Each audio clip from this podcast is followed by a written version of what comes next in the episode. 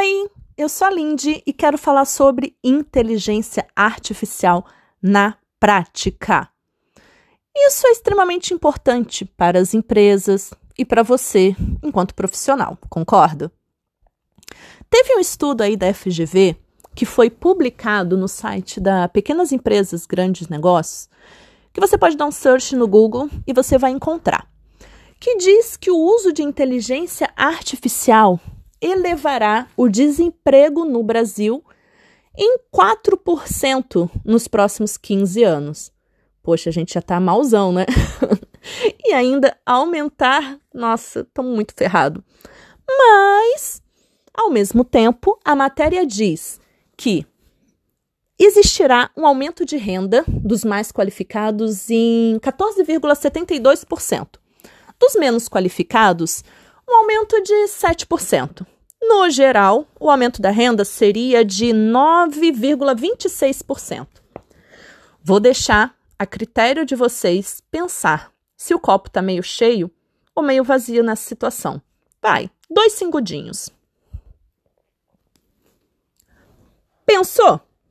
Para ajudar vocês a decidirem se esse copo está meio cheio ou meio vazio, Hum, a revista da Harvard Business Review diz o seguinte, que a inteligência artificial deve adicionar treze trilhões de dólares à economia global na próxima década. Porém, sempre tem um lado negativo, concorda? As empresas não estão fazendo o esforço suficiente, precisam um pouquinho mais. Apenas oito por cento delas empregam a I A. Olha, uma oportunidade, hein, para você e para sua empresa. Mas como fazer essa transição e usar a inteligência artificial para destacar a sua empresa na economia digital? O pessoal da consultoria McKinsey, eles falam que é preciso ter três pontos. O primeiro, colaboração interdisciplinar. Segundo, tomada de decisão com base em dados. E terceiro, a agilidade, para que se consiga experimentar e também se adaptar. A não correta extração, processamento e análise do dado, cara, ele não vai ser capaz de passar as informações válidas e concretas.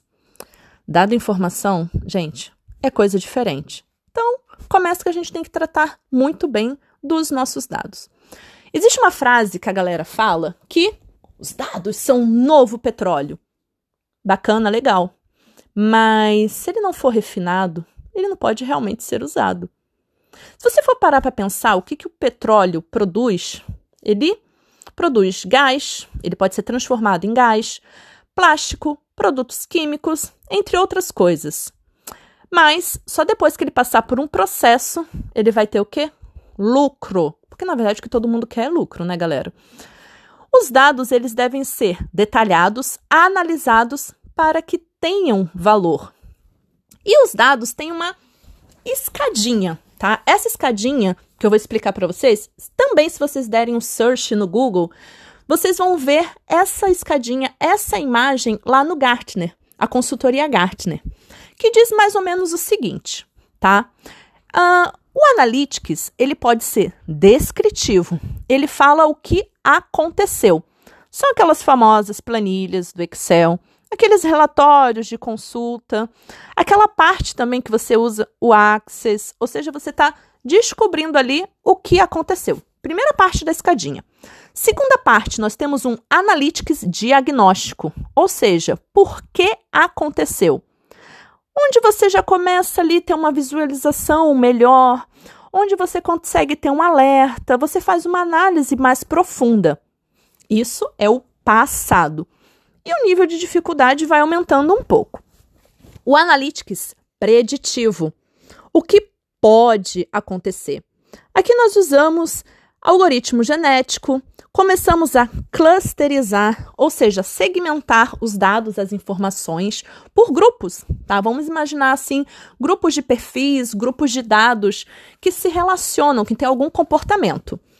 Uh, análise de regressão, entre outros. Essa é a terceira parte da escadinha, Analytics preditivo, o que pode acontecer. A quarta parte da escada, o quarto degrau, é o analytics prescritivo, como podemos fazer acontecer.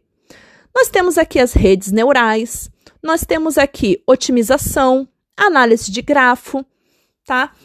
E uma parte, o descritivo, não elimina, por exemplo, o prescritivo, que é a última parte da escadinha. E o prescritivo não elimina o preditivo, que é a terceira parte da escadinha.